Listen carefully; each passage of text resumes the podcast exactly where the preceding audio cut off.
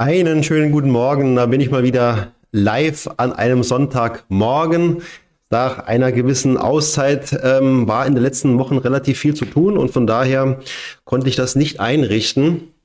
Aber jetzt wird es hoffentlich etwas ruhiger im Dezember, wie es äh, den auch, ähm, wie sich das gehört, ja, zum Jahresende etwas ruhiger. Hoffe ich, dass es auch so bleibt. Und ja, habe heute so ein paar Themen dabei, äh, den einen oder anderen spannenden Fonds, wie ich finde. Habe da auch wieder immer wieder neue Entdeckungen gemacht und äh, den möchte ich euch gerne vorstellen. Habe auch ein paar äh, Fondsideen aus dem Tele aus der Telegram-Gruppe und ja, so ein paar Neuigkeiten äh, teile ich euch auch gerne mit und bin froh für jeden, der live dabei ist und der auch gerne sich dann beteiligen darf ähm, und gerne äh, Input geben darf. Den Chat behalte ich wie immer im Auge.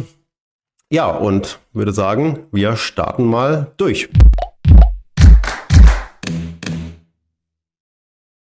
So, da bin ich. Und schau auch mal gleich auf meine kleine Liste. Und bevor ich es vergesse, weil man vergisst es immer leicht, äh, sage ich gleich dazu, ähm, sind keine Anlageempfehlungen hier, sondern sind einfach nur Informationen. Ne? Also ich kann niemand konkret empfehlen, etwas zu tun, weil ich ja die äh, persönliche Situation von ihm nicht kenne. Und das sind wir eigentlich schon auch bei dem ersten Thema, so kleiner Rückblick auf meine letzten Videos bei YouTube. Das ist zum Beispiel das eine Video, äh, wo genau dieses Thema auch hat. Und zwar, äh, da geht es um die Geheimtipps. Und äh, ich habe es immer wieder erlebt in meiner äh, Laufbahn äh, in der Finanzwelt, ähm, auch von Kunden, die immer wieder auf mich zugekommen sind, ja, sie haben da einen Geheimtipp gehört und die meinten es auch gut und wollten mir damit etwas Gutes tun, indem sie eben sagen, ja, die und die Aktie, die habe ich gehört, die würde jetzt demnächst extrem steigen, soll man also kaufen. Und für mich persönlich war das, äh, ich habe auch mein Lehrgeld bezahlt, muss man dazu sagen. Ich habe auch mal bei einem Kunden gedacht, ähm, ja, es klingt tatsächlich so, als hätte der da so ein paar ähm, exklusivere Informationen. Es darf ja keine äh, klassische Insider-Information sein, denn das wäre illegal. Äh, aber es kann schon mal sein, dass vielleicht die eine oder andere Information noch nicht so in, an die breite Öffentlichkeit gelangt ist. Gerade bei kleineren äh, Werten ist es so, ähm, theoretisch eben möglich, ja, aber in aller Regel sind diese Geheimtipps, die da so umgehen, ähm, eher, ähm, eher ähm, eine Warnung. Sollte man also nie tun. Niemals irgendwas kaufen aufgrund einer Empfehlung oder beziehungsweise aufgrund eines äh, sogenannten Geheimtipps. Ähm, da Finger weg. Und was ich eben gesehen habe, und darauf ist auch mein Video entstanden, das war bei einem ähm, großen YouTuber, also dem Marc Friedrich, der ist ja sehr bekannt und der hat ja, ich weiß gar nicht, 100.000, 300.000, 500.000 äh, Abonnenten und der haut ja manchmal Dinger raus. Also äh, und da war auch wieder so ein ganz konkreter Tipp, so wie, ne, die müsst ihr kaufen unbedingt, die wird also totaler Höhenflug erleben, die Aktie. Und es war ein Zufall, dass ich das entdeckt habe. Habe mir die Aktie gleich mal angeschaut und was stelle ich fest? Das war ungefähr so ein Video, das war ein Jahr alt ähm, 50 Prozent Minus. Ja? Und da denke ich mir eben, wie viele Leute von dem, seinem Kanal haben die Aktie jetzt im Depot mit 50 Prozent Minus? Ne? Gut, Prinzip Hoffnung. Man denkt vielleicht, irgendwann erholt sich das Ganze wieder. Das Schöne war noch, er sagt äh, danach direkt, ähm, aber ihr wisst ja, ne, ihr müsst selber euer Research betreiben, das ist keine Empfehlung oder was. Und zwei Sätze vorher ähm, spricht er ja eine klare Empfehlung aus. Ich wollte mit dem Video nur das Beispiel mal rausgreifen, ist eins von vielen, ist mir klar, um mal zu zeigen, äh, das kann eigentlich so nicht sein, das, das darf eigentlich so nicht sein. Ne? Und man muss sich halt der Verantwortung bewusst sein, die man hat in dem Moment, wenn man so einen großen Kanal betreibt. Ich habe jetzt einen kleineren Kanal, aber ich, ich äh, achte auch da sehr drauf, dass ich da keine konkreten Empfehlungen äh, so ausspreche in Form von, das müsst ihr machen, weil die Aktie geht auf jeden Fall durch die Decke. Ich denke, sinnvolle Empfehlungen kann man, kann man immer geben, ohne jetzt die private Situation zu kennen, kann man aber generell über sinnvolle Anlagemöglichkeiten sprechen, aber nie eben äh, dazu sagen, dass das jetzt in den nächsten Wochen, Tagen äh, durch die Decke geht. So, äh, ganz kurz. Ja, moin James. Viel, vielen Dank, dass du dabei bist. Schau mal den Chat. Ich muss mir den gerade nochmal auf dem Fenster irgendwie legen, dass ich das. Ähm, so, die kann man nämlich hier irgendwo. Ähm, kann man den loslösen, Chat im neuen Fenster öffnen und dann kann ich mir das so hier herziehen und dann fällt mir das eher auf, wenn da was im Chat läuft. Ja, und das zweite Video, das ich dann äh, am Start habe, das habe ich mir auch schon länger vorgenommen. Das, da ging es um den DWS Top Dividende. Und das ist ja auch so ein Fonds, der ist mittlerweile der größte Fonds aus Deutschland. Ähm, also größte Aktienfonds. Ich glaube, der gibt noch größere, ich glaube, der Flossbach von Storch ist noch größer, das ist ja ein Mischfonds und der DWS Top Dividende ist ein reiner Aktienfonds. Und da dachte ich mir halt, klar, es sind so viele investiert, ist ja bestimmt ähm, ist ja bestimmt für einige interessant. Habe mir den mal angeschaut und mit ein paar anderen äh, ebenfalls äh, auf Dividendenunternehmen konzentrierte Fonds äh, verglichen und äh, ja, habe da eben ein Fazit gezogen. Ist der jetzt gut? Ist er jetzt schlecht? Äh, ich sag mal, am Ende guckt euch gerne mal an. Ich habe das ja auch etwas dann genauer erklärt, ähm, ob der jetzt gut oder schlecht ist. Guck gerade mal, wo habe ich denn das Video? Da ist es. Und da ist es. DWS Top-Dividende stellt sich den härtesten Endgegnern. Also habe da so ein paar, ähm, paar harte Endgegner auch gefunden zu dem Thema. Kann dann jeder selbst entscheiden, äh, was ihm vielleicht da lieber ist. Klar, der DWS hat halt die Vertriebsstärke. Ne? Da, da wird ja richtig Vertrieb gemacht im Hintergrund.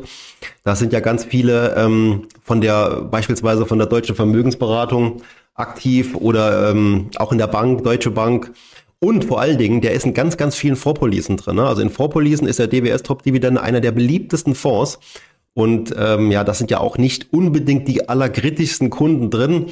Äh, und ich sag mal, mit dem Fonds macht man auch ja nicht alles falsch. Das ist, das ist die gute Nachricht, aber es gibt eben auch bessere Alternativen. Ne? Das ist, das ist klar. Das ist ja auch fast immer so, gerade wenn man eben die Kosten ja auch immer sieht. Ja, und dann habe ich noch, ähm, dann habe ich noch die Tage ein Jubiläum gehabt. Da werde ich jetzt auch im nächsten Newsletter darauf hinweisen, der demnächst ansteht. Und wo habe ich schon mein Bildchen? Hier ist es. Ja, das ist mein Jubiläumsbildchen. Also acht Jahre mein Newsletter jetzt. Ne? Also das bin ich, wie ich den Newsletter fleißig schreibe. Natürlich nicht mit dem Stift, sondern mit der Tastatur. Ne? Aber dieser äh, Newsletter ist jetzt wirklich schon acht Jahre alt, hat mich auch überrascht, ähm, fast erschreckt, dass es acht Jahre schon sind. Aber der Newsletter ist total wichtig für mich. Er kommt, ich sag mal, im Schnitt, im Schnitt würde ich sagen, alle anderthalb Monate raus. Eigentlich habe ich mir jeden Monat vorgenommen, aber wie es eben so ist, klappt nicht immer.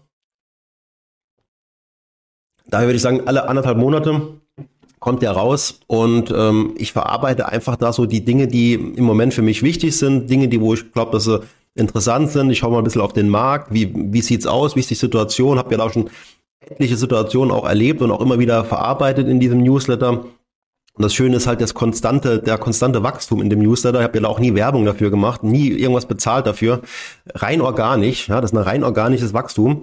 Und dieser Newsletter ist ähm, praktisch permanent in den letzten Jahren gewachsen. Äh, am, der erste Newsletter ging raus am 23.11.2014. Ne, das war also wirklich genau acht Jahre an dem Tag im November. Und der wurde dann 149 Mal geöffnet, was ja damals mich, und das ist nach wie vor für mich äh, vollkommen okay. Das ist doch toll. 149 Leute, der ist 149 Mal geöffnet worden. Er wurde aber nur an 22 Personen geschickt. Ja, das ist für mich schon irgendwo ein Indikator. 22 Personen haben den nicht nur einmal geöffnet, sondern die haben den zumindest dann zwei, drei, viermal geöffnet, weil da was drin stand, was die interessant fanden. Und das Schöne ist halt, ich habe hier immer noch alles archiviert. Äh, ist ja hier in dem Newsletter-Programm alles noch drin mit den Statistiken allem drum und dran und äh, das hier ist er. Der ist jetzt eben am 23.11.2014 raus, rausgeschickt worden. Ich werde den auch verlinken äh, nach dem Livestream. Kann jeder sich mal anschauen. Damals ging es schon um die Negativzinsen.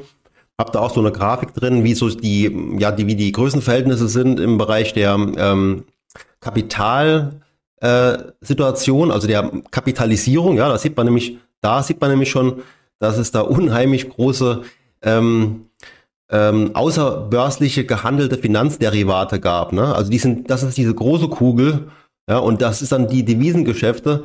Also im Verhältnis, ne? Also das ist immer so, ich habe auch noch, äh, noch was Gutes dabei, wo man eben die Verhältnisse sehen kann von den, den Finanzmärkten, ja, weil das kann ja im, im Geiste, im Gehirn, äh, schafft das keiner mehr, sich das wirklich vorzustellen. Ja, wenn es in die Milliarden, Billionen geht, ähm, ist es vorbei mit dem, mit dem menschlichen Verstand, das noch äh, nachvollziehen zu können.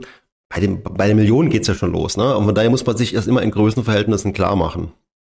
Ja, wir legen, sich, wir legen die Deutschen ihre Ersparnisse an. Das war damals schon äh, relativ einseitig. Ne? Da hat sich auch nicht so viel getan. Da habe ich hier die, die Konditionen von, von Sparbriefen auch drin gehabt noch damals. Äh, und da sind wir eigentlich auch wieder auf so einem Niveau, das, das sind wir, glaube ich, im Moment sogar drüber. Und dann habe ich, hab ich sogar noch ein paar Anleihen. Da bin ich mittlerweile ein bisschen zurückhaltender, ne? Also jetzt konkrete Anleihen da reinzuschreiben. da muss man einfach mehr auch erklären dazu. Das muss man auch verstehen erst. Ne? Dann habe ich sogar noch ein paar ETFs auch genannt, konkrete. Und sogar ein Zertifikat. Ne? Also ich habe damals wirklich die ganz große äh, Kiste aufgemacht. Aber wie gesagt, könnt ihr euch gerne mal anschauen. Ähm, Werde ich gerne mal verlinken noch. Äh, und ja, das war halt der erste. Ne? Und aktuell denke ich schon über den neuen nach. Der wird also auf jeden Fall noch in dem Monat rauskommen, ganz klar. Äh, Themen habe ich da auch schon genug. Ich muss am Ende eigentlich immer priorisieren. Was nehme ich ran? Aber der wird bald rauskommen und den könnt ihr auch abonnieren, falls noch nicht getan. Der Link ist immer in der Beschreibung drin zum Abonnieren. So, okay, gehen wir noch mal weiter im Text.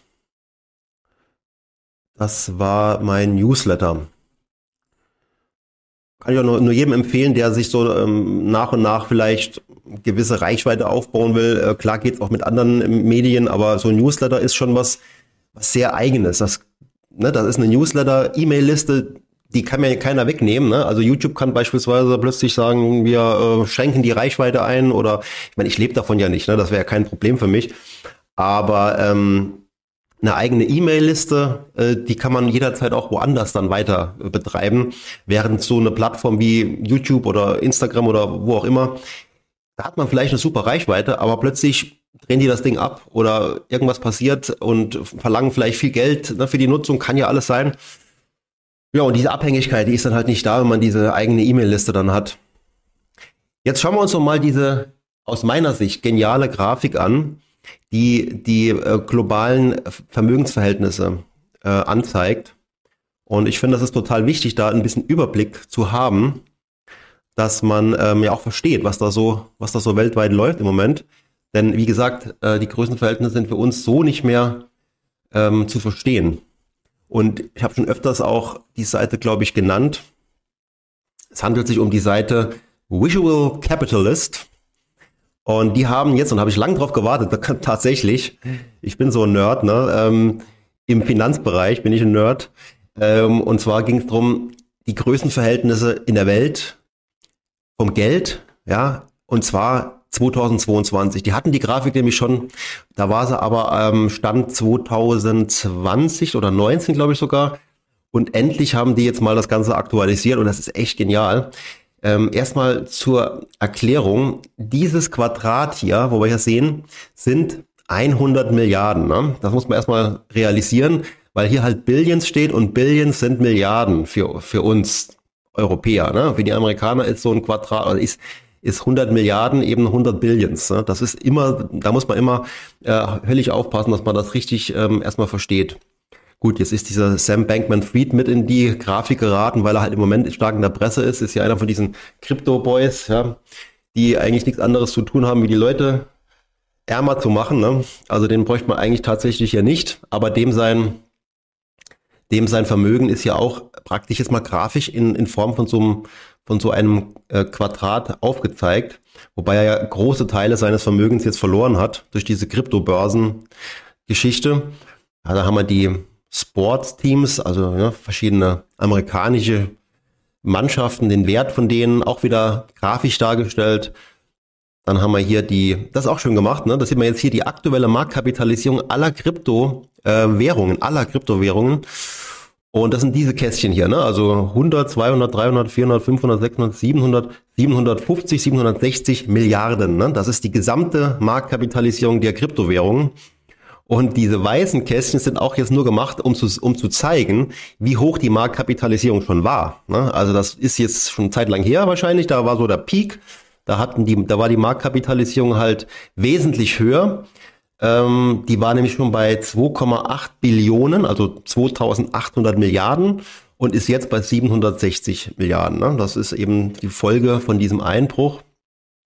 Dann hier noch eine Gegenüberstellung von Russland und der Ukraine, was die ähm, was die, ähm, was das Bruttoinlandsprodukt angeht, was, was die praktisch produzieren, in welchem Wert die produzieren. Und klar ist Russland hier ähm, klar vorne. Ich meine, es geht und so weiter, ne? Da haben wir die Währungen, da haben wir jetzt ähm, den Goldmarkt aufgeteilt in die verschiedenen äh, Unterbereiche. Wir haben hier die gesamte, das gesamte Vermögen, das gesamte Vermögen der reichsten Menschen der Welt. Ja, da ist ja der, ähm, der Elon Musk alleine hat ja hier schon diese 100, 200, 300, 400, 500, 600, 700, 800 Milliarden. Dann haben wir die ähm, Zentralbankbilanzen hier übersichtlich dargestellt. Dann haben wir den, den gesamten S&P 500 in der Marktkapitalisierung auch angezeigt. Und wir sehen schon, wir können jetzt viel besser auch diese Verhältnisse mal erkennen, diese Größenordnung. Ne? Und jetzt haben wir hier die gesamte ähm, Geldmenge, ja, global. Also hier geht es jetzt ums Bargeld. Dann haben wir die gesamten ähm, Aktienmärkte und dann haben wir die Verschuldung, ja, die Verschuldung in den verschiedenen Bereichen weltweit, ja, in den, bei den Unternehmen, bei den Regierungen, bei den Haushalten. Dann haben wir den gesamten Immobilienmarkt, was der Wert ist. Auch ein Riesenblock, ne? Das globale Vermögen generell, aufgeteilt in die verschiedenen Regionen. Und dann haben wir die Derivate. Ja, viele sprechen halt davon, dass das hier so diese Massenvernichtungswaffen sind. Ne? Ähm, Derivate sind ja das, was die Banken letztlich aus dem Nichts bauen. Ne? Das sind irgendwelche Strukturen, Zertifikate, Devisengeschäfte, also irgendwas, wo nichts dahinter steckt. Da ist nur Luft dahinter. Einfach nur, nur ein Versprechen von der einen Partei zur anderen. Und so schaffen sich halt Banken auch ähm, ja, Gelder, Vermögen, Bilanzpositionen. Und schaut man sich das mal an, was das für ein Block ist, kann einem schon etwas Angst werden, wenn das mal irgendwann einem um die Ohren fliegt, ne, dann das ist alles Luft, da ist keine Sachwert dahinter. Wenn man jetzt die Sachwerte sich anguckt, sieht man schon, das ist übersichtlicher. Ähm, ja, und das ist immer so das Fazit für mich auch zu sagen, okay, ich möchte eigentlich, wenn ich jetzt das Vermögen der Welt mir so anschaue, bin ich eigentlich ganz froh, wenn ich in Sachwerte investiert bin. In gute, qualitativ hochwertige Sachwerte, die auch ihren Wert verlieren, äh, nicht verlieren, wenn diese gesamte Derivate-Block hier in sich zusammenkracht. Und dann haben wir ein Problem, ne? das ist klar. Aber die, die Sachwerte werden auch das überleben können. So. Aber auch der Link kommt natürlich ähm, in die Videobeschreibung. Schauen wir noch mal rein, was wir als nächstes noch vorbereitet haben. Und zwar, ah ja, die, das Thema Smart Beta. Ne? Also Smart Beta ähm, kann man folgendermaßen erklären. Es gibt ja jetzt die klassischen ETFs, ne? da haben wir dann äh, Beta, ne? das ist Beta, das, das, das ist der Markt. Ja? Wenn der Markt 2% steigt, hat der ganz normale ETF, der den Markt abbildet, eben auch 2%. Aber wie man eben so ist, das reicht ja vielen auch nicht ne? und sagen, ja nee, aber ich will noch mehr, wie der Markt abwirft und dann will ich Smart, Smart Beta haben. Und Smart Beta ist halt die Idee, ich schaue mir jetzt den Markt an und mache irgendeine Feinjustierung in meine Anlage hinein. Zum Beispiel, klassisches ähm, Beta-Thema ist, ich äh, konzentriere mich im Markt auf die wachstumsstarken Unternehmen, ne? also Growth, Growth, Wachstum. Oder ich sage, ich konzentriere mich im Markt auf Value. Das ist auch Smart Beta. Das ist nicht mehr der Markt komplett, das ist eine Feinjustierung des Marktes. So, und jetzt habe ich da aber was gefunden. Ich weiß jetzt auch gar nicht mal genau zu welchem Anlass. Da wurde vom S&P 500 aus zehn unterschiedlichen Sektoren jeweils die vier aussichtsreichsten ausgewählt.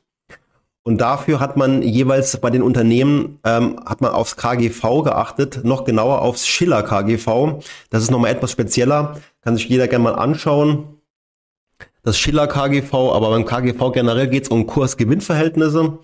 Und wenn ich jetzt hier mal schaue, ich sage euch jetzt mal einen konkreten Fonds, das ist der Ossium, Ossium, Ossium Schiller Barclays Cape US Sektor Value bla bla bla, ne? typischer ETF-Name. WKN A116QV. Und der berücksichtigt halt dieses Schiller KGV. Ne? Und äh, beim S&P 500 haben wir ja dann noch eine größere Auswahl und auch einen sehr repräsentativen Index. Und ich habe mir jetzt den mal angeschaut im Vergleich zum MSCI World. Das ist ja der Vergleichsindex, muss man ja schon sagen. S&P 500 ist ja so, ja, es sind ja global agierende Unternehmen. Und gegen den vergleiche ich dann auch durchaus den MSCI World und habe jetzt halt hier festgestellt, ich habe jetzt hier verglichen mit dem MSCI World Index und zwar auf einen Zeitraum von fünf Jahren und sehe halt schon einen klaren Unterschied. Ne? Also der MSCI World, der ist hier der blaue, der hat jetzt hier knapp 170 Prozent Zuwachs in fünf Jahren und der hat 200 Prozent Zuwachs. Ne? Also ist halt ist halt eine gewisse Outperformance. Wir reden ja bei beiden von passiv. Ne? Das ist ja beides passiv. kein Manager. Einfach, das eine ist Smart Beta und das andere ist eben äh, klassisch Beta. Ne? Jetzt weiß ich nicht genau, ist das jetzt ähm, für viele interessant oder denken die sich, oh, das kann jetzt auch ein Zufall gewesen sein. Ich meine, fünf Jahre ist schon eine Zeit, ne? Ich weiß nicht, ob es noch länger geht. Äh, ja, hier geht's sogar noch länger. Guck mal hier, das ist bis äh, 2015 bis heute, das sind sieben Jahre. Es ist noch, noch stärker sogar, ne? Also da ist schon klare, eine klare Outperformance, ne? Wo man sagen könnte, äh, ja, ist ja gar nicht so verkehrt, vielleicht auch mal Smart Beater mit reinzunehmen. Insbesondere ja dann, wenn man denkt, durch diese reine Beta-Geschichte kauft man ja den Index eins zu eins. Man könnte jetzt sagen, man kauft die teuren Unternehmen am stärksten ein. Man könnte aber auch sagen, die, man kauft die wertvollen am stärksten ein, die wertvollsten. Ne? Also nur ist halt die Frage, ob vielleicht die eine oder andere Unternehmen äh, auch äh, nur noch wachsen, weil halt die vielen passiven Fonds eins zu eins kaufen müssen. Ne? Die müssen dann kaufen. Da gibt's eben keine äh, aktive Entscheidung mehr. Das ist, ein, das ist das typische Diskussionsthema bei aktiv-passiv. Äh, wie groß das Problem aktuell ist, kann man jetzt wohl noch beantworten, indem man sagen, noch nicht so groß.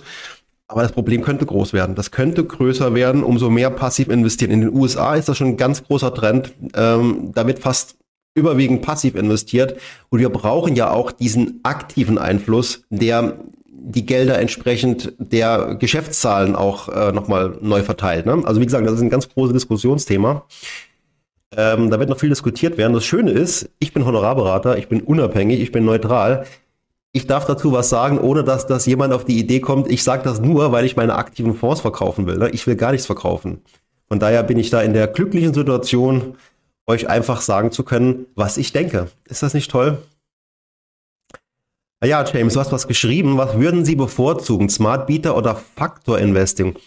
Hm, also ich würde mal sagen, das geht ja beides in die gleiche Richtung. Ne? Eine Faktorprämie ist ja auch irgendwo zu sagen, ähm, ich, ich nutze irgendeine besondere Feinjustierung in meinem ETF. Also Faktor ETF, Smart Beta ETFs, das ist für mich die gleiche Schublade. Ne? Da gehen wir ja beide, gehen wir ja in beiden Bereichen äh, in, in eine abweichende Marktabbildung und es gibt ja mehrere Möglichkeiten. Es gibt ja auch noch den, den Faktor, also Faktor kann man eben auch sagen, den Faktor äh, Equal Weight, finde ich auch interessant eigentlich.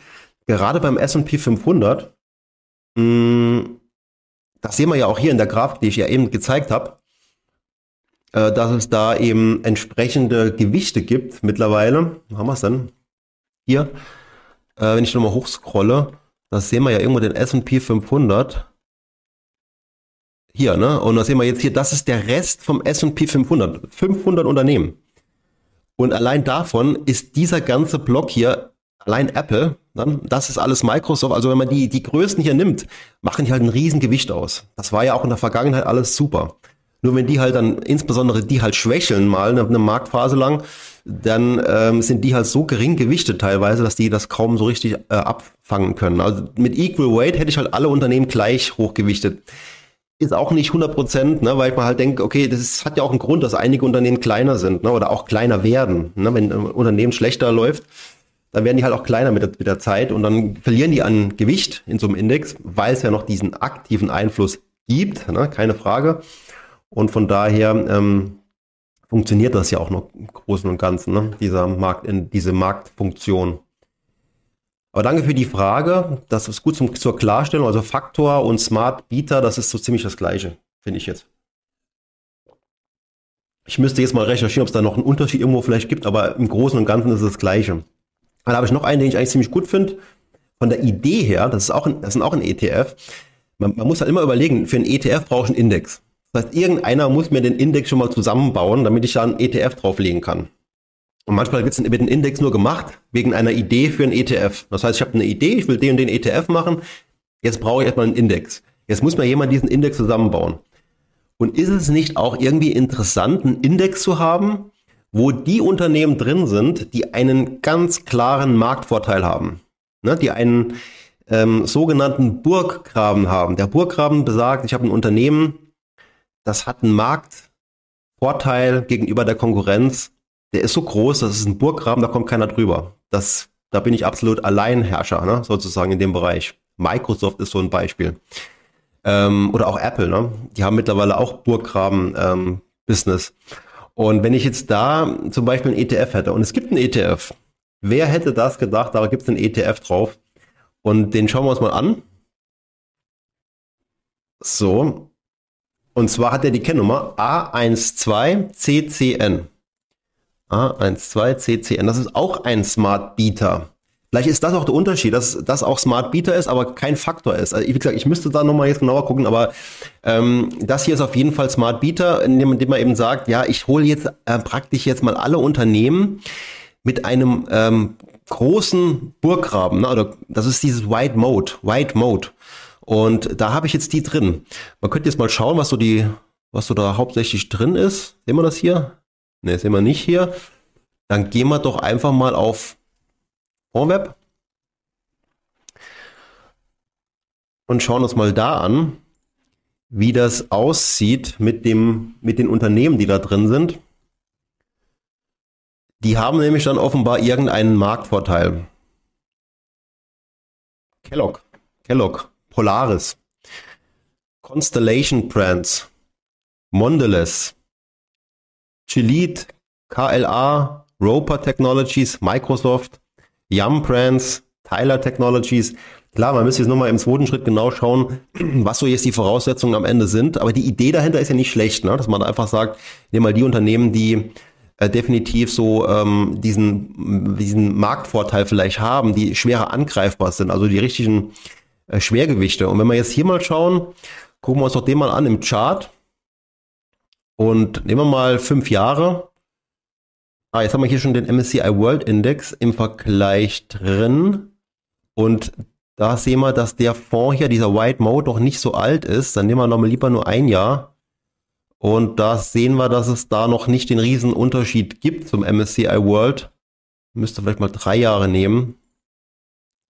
Bei fünf Jahren ist es halt blöd, wenn man es nicht so richtig sieht. Gehen wir mal hier hin. Hier kann man nämlich mit einem Klick so den Sektordurchschnitt sich anzeigen lassen.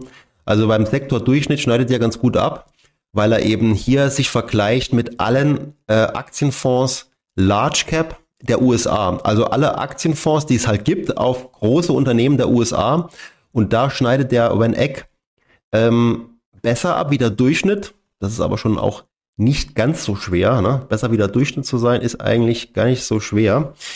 Ähm, ich nehme einfach jetzt mal noch den MSCI World, denn der hat jetzt halt hier im Vergleich äh, die Nase offenbar noch vorne. Muss ja nichts heißen für die Zukunft, ne? aber äh, maximal, genau. Das ist jetzt seit, ähm, seit der eben, seit der angelegt worden ist. Da sehen wir, dass der dass der Van Eck besser läuft. Nee, dass der Van Eck besser läuft, hier eindeutig. Ne? Also blau ist Van Eck Morningstar und orange ist der Luxor MSCI World. Und wir sehen, dass der eigentlich konstant den MSCI World seit Auflage, ja, da gibt's noch nicht so lang, ähm, immerhin gut 2015, immerhin, ne, sieben Jahre. Also auch hier sehen wir, dass dieser smarte Ansatz, dieser Selektionsansatz besser ist. Aber es hätte auch jetzt sein können, dass der vielleicht schlechter ist und dann würde das immer noch nicht bedeuten, dass das für die Zukunft ähm, so bleiben muss. Ne? Auch hier, das kann sich auch nochmal drehen. Äh, Frage ist halt immer, und das ist Spekulation. Jetzt sind wir im Bereich Spekulation. Wenn ich erwarte, dass diese vielleicht diese Macht der ganz großen Unternehmen in Zukunft nachlässt und andere nachziehen, dann wäre eine reine Marktkapitalisierung im ETF eigentlich ein Fehler, weil da sitze ich auf die Größten erstmal am stärksten. Von daher muss hier eine Entscheidung getroffen werden, eine aktive. Aber die geht in den Bereich Spekulation. Äh, wer das nicht will, der, passive, der passivste Ansatz ist Marktkapitalisierung, einfach auf die Größten zu setzen. Okay, aber das zu dem Thema. Gut, mal kurz in den Chat geschaut. Also schreibt gerne rein, wenn ihr da eine Idee habt oder auch einen anderen Fonds vielleicht kennt, wo irgendwie smart ist oder ähm, wo eben ähm, eine Prämie, eine Faktorprämie hat, also Faktorprämien äh, wie beispielsweise Value oder ähm, Growth oder eben kleinere Unternehmen, das sind Faktorprämien.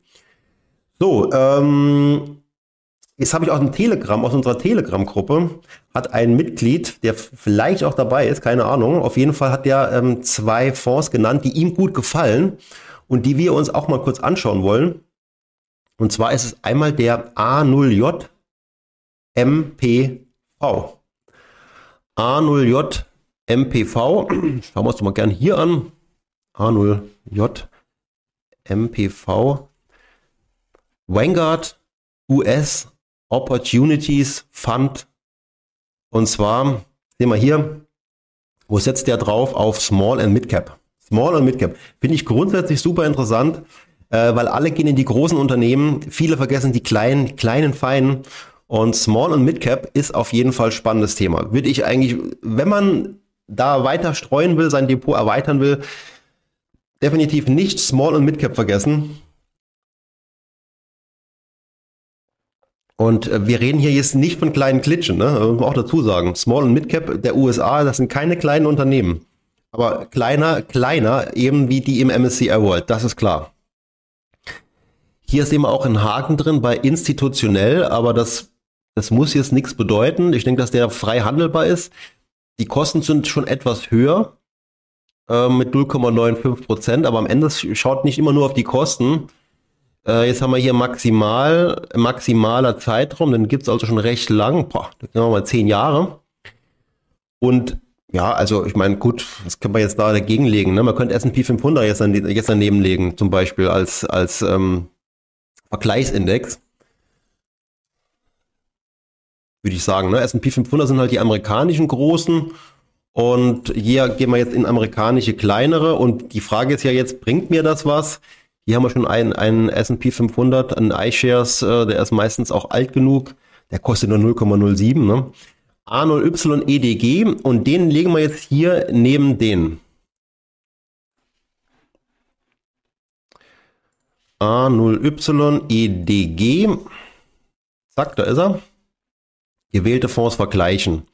Gut, ne, so der, die Gegenüberstellung zeigt jetzt schon mal, dass der natürlich teurer ist, ne? aber der ist mit 1,2 Milliarden auch groß genug. Der hat 53 Millionen, der ist viel, der ist viel größer. Aber das ist ja auch alles jetzt nicht so wichtig. Und schauen wir uns mal hier, das ist jetzt schon ein guter Vergleich seit 2010, über zehn Jahre. Und der Vanguard ähm, zeigt, dass er eben hier besser gelaufen ist. Ne? Das ist eben auch so eine nachgewiesene Marktprämie kleinere Unternehmen. Das ist eine Marktprämie, die ist wissenschaftlich nachgewiesen in den letzten 100 Jahren. Und das hat auch hier funktioniert. Ne? Ich bin hier ein Tick besser. Vielleicht kann man sagen, dass es in Schwächephasen bei den kleineren auch mal schneller nach unten geht.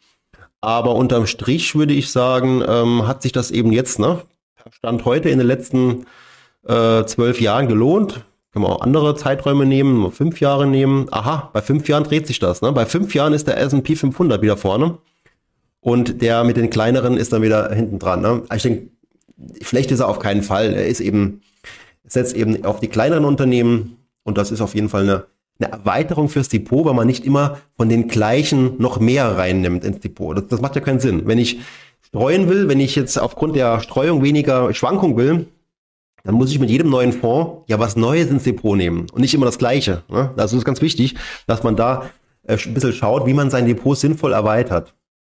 Und er hat noch einen zweiten genannt und den schauen wir uns auch an. Aber da sage ich schon mal gleich dazu, Vorsicht, Vorsicht, da sind wir nämlich im Bereich der Hebel na, und das ist auch ein ETF. Man kann ja hebeln, auch ETF können gehebelt werden, wissen die wenigsten. Aber äh, maximaler Hebel ist hier zwei. Ja, da ist so ein bisschen eine Sicherheitslinie drin. Und da haben wir hier den Amundi ETF Leveraged. Äh, da, merkt, da merkt man schon, Leverage ist immer gehebelt. MSCI US, USA Daily. Also wird jeden Tag wird dieser Hebel auf zwei zurückgesetzt. Der wird nicht irgendwann größer oder kleiner, sondern der wird jeden Tag auf zwei zurückgesetzt. Und das Gefährliche beim Hebel ist halt, wenn er jetzt jeden Tag fällt, fällt er ja auch ums Doppelte, ähm, ist es schwer von dem, von dem tieferen Niveau wieder aufs alte Niveau zurückzukommen, weil diese zwei Prozent von der niedrigeren Basis dann eben absolut weniger ist. Also das, das ist das Problem. Ne? Man muss immer diesen Hebel im Kopf haben. Aber wenn es längere Zeit konstant steigt, dann ist man mit so einem Hebel definitiv, ja gut, dann ist man halt schneller unterwegs. Ne? Man hebelt halt seinen Einsatz. Nehmen wir an, Sie würden jetzt 5, 4, 5.000 Euro kaufen, dann ist das irgendwie so, als wenn Sie für 10.000 kaufen, ne? was, den, was den Unterschiedsbetrag ausmacht. Ähm, auch hier würde ich sagen, vergleichen wir den auch mal mit dem S&P 500, mit dem ganz normalen, weil der halt den Vorteil hat, dass er, dass er eben nicht so schnell fällt. Ne? wie der leveraged. Da ist er ja. Gewählte Fonds vergleichen. Schauen wir uns mal an. Also der ist jetzt, weil er gehebelt ist, auch ein Tick teurer, ist klar. 290 Millionen immerhin drin. Das sieht schon, das sieht schon klar aus, ne? Weil wir halt hier eine gute Marktphase hier hatten und wenn man die gehebelt mitnimmt, dann sieht dieser nicht gehebelte ja fast aus wie so ein Bodensatz, ne? Also da sieht man ja fast kaum, also man kann hier diese Bewegungen nicht so gut ablesen, weil die prozentuale Skala eben jetzt hier etwas verzerrt nach oben ist, ne? Also ich sag's jetzt mal einfach mal, wie es, wie es sich hier darstellt. 2010 bis 2022 hat dieser Gehebelte einen Zuwachs von 1478 Prozent, während der klassische S&P 500, der ja auch super gelaufen ist, gerade mal 419 Prozent hat. Ja, also das ist ja, das ist ja mehr als das Dreifache dann. Ne? Das, deswegen, äh, weil er eben gehebelt immer wieder die Gewinne nach oben hin verdoppelt hat. Aber es kann auch in die andere Richtung eben gehen. Ne? Also auf einen anderen Markt jetzt, äh, der schlechter gelaufen wäre, wäre man halt, würde jetzt diese, dieser Chart praktisch spiegelverkehrt aussehen. Ne? Der blaue wäre jetzt da unten drunter und wäre dann nach unten abgetaucht, während der äh, nicht gehebelte da zwar auch im Minus wäre, aber halt nicht so stark. Ne? Das, das ist halt das Gefährliche daran. Also da muss man schon wissen, was man tut, aber der, der den Fonds da vorgeschlagen hat, der weiß, was er tut. Also der macht das schon lang genug. Und daher habe ich da auch keine äh, Bedenken. Ja, ich habe hier noch was ähm, auf dem Schreibtisch liegen, zeige ich euch gerne mal. Das ist dieses Heft hier, Spezial Anlegen mit ETF. Ich schaue da immer gerne mal drüber. Ähm, am Ende ist da auch nichts so viel Neues immer drin. Ne? Ich meine, es gibt immer neue Fonds. Ich habe noch gar nicht reingeschaut, äh, was wir da für Themen drin haben. Grundlagen ne, für den entspannten Einstieg, dann Basis-ETFs, dann haben wir Baustein-ETFs, Aktienfonds, Schwellenländer, Deutschland, USA, Branchen, Technologie, Energie und Rohstoffe, Strategie-ETF, Gold-ETC ist drin, nachhaltige Aktien-ETF. Ja, aber ich sehe schon, da ist jetzt auch nicht so viel Neues für mich jetzt drin. Äh, am Ende kann man natürlich da immer wieder mit speziellen Beimischungen irgendwie sein Depot verändern. Habt ihr auch jetzt, das zeige ich euch auch mal kurz, so eine Grafik, ähm, wo man sehen kann, tut sich ja dauernd was in der Fondsindustrie, kommt ja dauernd irgendein neuer Fonds raus. Äh, die Frage ist halt, braucht man den oder braucht man den nicht? Ne? Äh, hier ist so eine Übersicht, wo ich auch jetzt noch gar nicht so genau drauf geguckt habe, aber wenn man mal guckt, was da für Themen sind, auf den ersten Blick, ne, Human Experience, äh, Carmignac Portfolio Human Experience, wer kauft das, ne? Na, Nachhaltigkeit gut, ne? Da sieht man die, den Schwerpunkt, die Region, die ISIN und dann eben auch hier das Agio, klingt besser wie Ausgabeaufschlag, aber ist ein Agio, ist das gleiche wie ein Ausgabeaufschlag, 5% ist schon, also macht das nicht, ne? Und die laufenden Kosten sind dann teilweise ja noch schlimmer, umso länger man den Fonds hat. Mit 1,98 Prozent nee, das ist mir echt zu teuer. Ähm, dann haben wir hier ein paar X-Trackers, also ein paar neue ETFs, Fintech Innovation, Genomic Healthcare Innovation, Innovation, Next Generation Internet Innovation, das sind ETF, ne? das sind alles ETF, wo ich mir halt auch denke, braucht die wirklich jemand im Depot? Also das muss schon ein sehr spezieller, sehr spezieller Wunsch sein. Äh, Gold und Silver Miners haben wir hier. Uranium, ne? da gibt's dann auch welche, die dann gerne in so Bereiche investieren. Es kann aber nur eine spekulative Beimischung dann sein. Ne? Grayscale Future of Finance ist auch ein ETF. Boah, das ist auf jeden Fall auch was ganz Spezielles. Invesco Fund Metaverse. Man kann jetzt mit dem speziellen Fonds in Metaverse investieren. Ist auf jeden Fall ähm, sehr spekulativ. Und dann da Uni, Uni, das sind die Union Investment Fonds. Da ist ja leider auch so, wird immer wieder ein neuer Fonds aufgelegt, der wird dann praktisch per Vertrieb, wird der, wird der verkloppt, ja, da müssen alle ran und da wird auch immer ein gewisser Absatz erzielt, also ein paar Millionen kriegen die immer da rein. Uni-Themen Aktien. Wozu braucht man den Fonds? Die haben noch genug Aktienfonds. Uni Zukunft Welt. Das. Okay, wird halt gemacht, weil man immer wieder was Neues braucht zum Verkaufen. Im, Anleihenbereich gibt es auch ein paar neue. Und auch bei den Mischfonds gibt es ein paar neuen. Man könnte denken, eigentlich gibt es genug Fonds, aber nee, es gibt immer noch mal neue. Es fallen aber, aber auch immer wieder einige weg. Ne? Auf der anderen Seite fallen immer wieder einige weg, weil äh, man braucht eben ja auch nicht so viele Fonds und wenn die auf Dauer nicht zu groß, nicht groß genug werden, dann fallen die eben wieder weg. Ne? Wenn sie dann zu klein sind und die laufenden Kosten werden dann halt äh, zu hoch und dann geht man halt hin und verschmelzt sie mit was anderem, dann ist man als Anleger plötzlich in einem ganz anderen Fonds drin. Kann passieren. Oder die werden komplett liquidiert, bekommt man eben sein Restkapital wieder ausbezahlt. All das will man eigentlich nicht. Deswegen würde ich da etwas auf die Größe schon achten vom Fonds. Und ähm, das auf jeden Fall als Bewertungskriterium nehmen. Ich schaue gerne mal mit euch mal noch auf mein ähm, Twitter-Account, weil da habe ich nämlich auch so ein paar Sachen noch in der Zwischenzeit. Vielleicht ist da was Interessantes noch dabei. Ähm, wo sind wir? Das ist mein Twitter-Account. Da habe ich nämlich jetzt hier vor ein paar Tagen ähm, was getwittert und zwar sieht das wie ein gutes Portfolio aus, Fragezeichen. Ne? Deutsche Sparer haben so immerhin 16 Milliarden. Ne? 16 ist viel für einen Fonds, ist richtig viel. Normal kann man sagen, so ab 100, 150 Millionen ist ein Fonds groß genug. Und das hier sind 16 Milliarden, der war schon bei 20 Milliarden. Was für ein Fonds ist das? Wo ist, was ist da, welcher Fonds der Union Investment, das ist die Union Investment, hat so einen Fonds, kann es euch sagen, das ist der Uni-Privatfonds, ähm, Uni-Privatfonds kontrolliert, glaube ich. Uni-Privatfonds kontrolliert. Ähm, der hat das hier drin. Das Erstaunliche ist halt das Fondsvolumen. Ne? Da sind so viele Leute drin, weil diese Privatfonds, ich kenne die noch, also die, die waren damals, wo ich noch in der Bank war, wurden die eingeführt. Die wurden gerne verkauft, weil ähm, die haben keinen Ausgabeaufschlag. Da denken die Leute, oh, das ist doch okay, ne? Kein, kein Ausgabeaufschlag und dann nur ab 10.000, dann denkt man dann im zweiten Step, oh, das ist was ganz Exklusives, nur für vermögende Kunden wie mich, ne? Da kaufe ich doch auf jeden Fall mal was. Ähm, aber am Ende sind halt diese Privatfonds extrem teuer. Äh, ich denke, das war der kontrolliert. Hm, da ist er.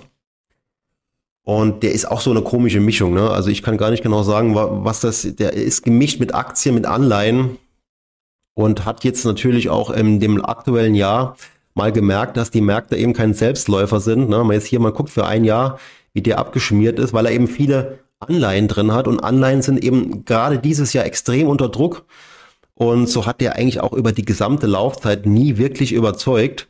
Aber die Leute sind investiert, ähm, stark investiert ich schau mal, ob man das hier irgendwo sehen kann. Also der hat 73 Prozent Renten, ne? 9% Aktien, da kann man ja nichts verdienen mit so einem Fonds.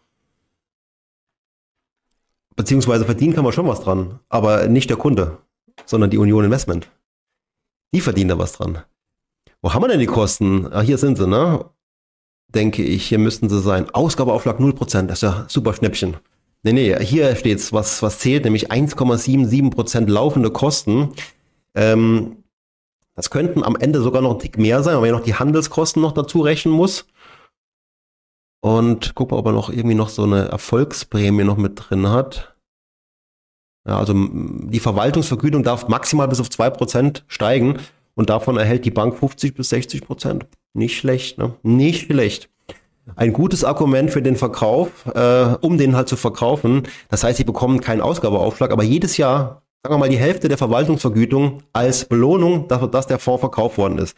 Würde jeden raten, der in dem Fonds drin ist, ändern Sie Ihre Strategie. Ändern Sie die.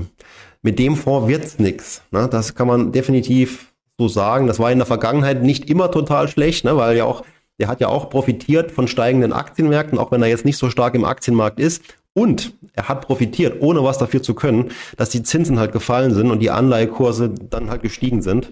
Und das hat dazu geführt, dass der ja auch äh, schon gute Performance, also im Verhältnis, ja, rein auf den ersten Blick äh, auch mal äh, Gewinne hatte. Aber das war alles jetzt kein, ähm, kein großer Verdienst. Als letzter kleiner Hinweis gebe ich euch mal noch ein Datum mit. 14.12. ist ganz wichtiges Datum, weil da kommt ein, ähm, da wird was veröffentlicht. Und zwar habe ich mich da mit jemandem getroffen, also online, zum Talk. Er hat mich eingeladen zu sich und kann sagen, dass der ähm, auf jeden Fall eine sehr große Bekanntheit hat in der Finfluencer-Welt, also jemand, den ich auch schätze als Finfluencer, gibt ja sehr gute auch, der ist schon lange dabei, hat eine große Reichweite, macht sehr, sehr gute Arbeit, ist ein echter Profi. Der hat mir auch einen Tipp gegeben, und zwar hier, wenn man mal genau schaut, ich habe auf meinem Mikro ein kleines Polster drauf. Und das äh, hat er mir gesagt, würde dazu führen, dass es nicht ganz so halt. Ich hoffe, dass es auch so ist jetzt. Ähm, aber ich glaube schon, dass es einiges ausmacht und da bin ich schon mal sehr dankbar dafür. Ich soll jetzt noch nicht sagen, wer es ist. Äh, er hat die Exklusivrechte äh, daran und äh, darf, er, darf er auf jeden Fall als erstes mit rausgehen. 14.12. ist noch ein bisschen hin. Aber das ist auf jeden Fall, glaube ich, ein ganz gutes Gespräch. Also mir hat es viel Freude gemacht und ich hoffe, dass äh, ihr auch da mal reinhört, wenn es dann soweit ist. Das wird auf jeden Fall in meinem Newsletter auch verkündet, der ja im Laufe des Monats rauskommen wird. Und jetzt schaue ich schon mal kurz auf den Chat, ob soweit alles okay ist bei euch. Gut, dann würde ich sagen, ich wünsche euch einen schönen zweiten Advent. Ja, Rest Sonntag, einen schönen Nachmittag. Am besten auf dem Weihnachtsmarkt verbringen oder sonst wo. Ähm, draußen ist recht kalt. Von daher irgendwo, wo es warm ist oder wo es Glühwein gibt. Und von daher wünsche ich euch einen schönen Sonntag und bis bald. Macht's gut. Danke für die Aufmerksamkeit.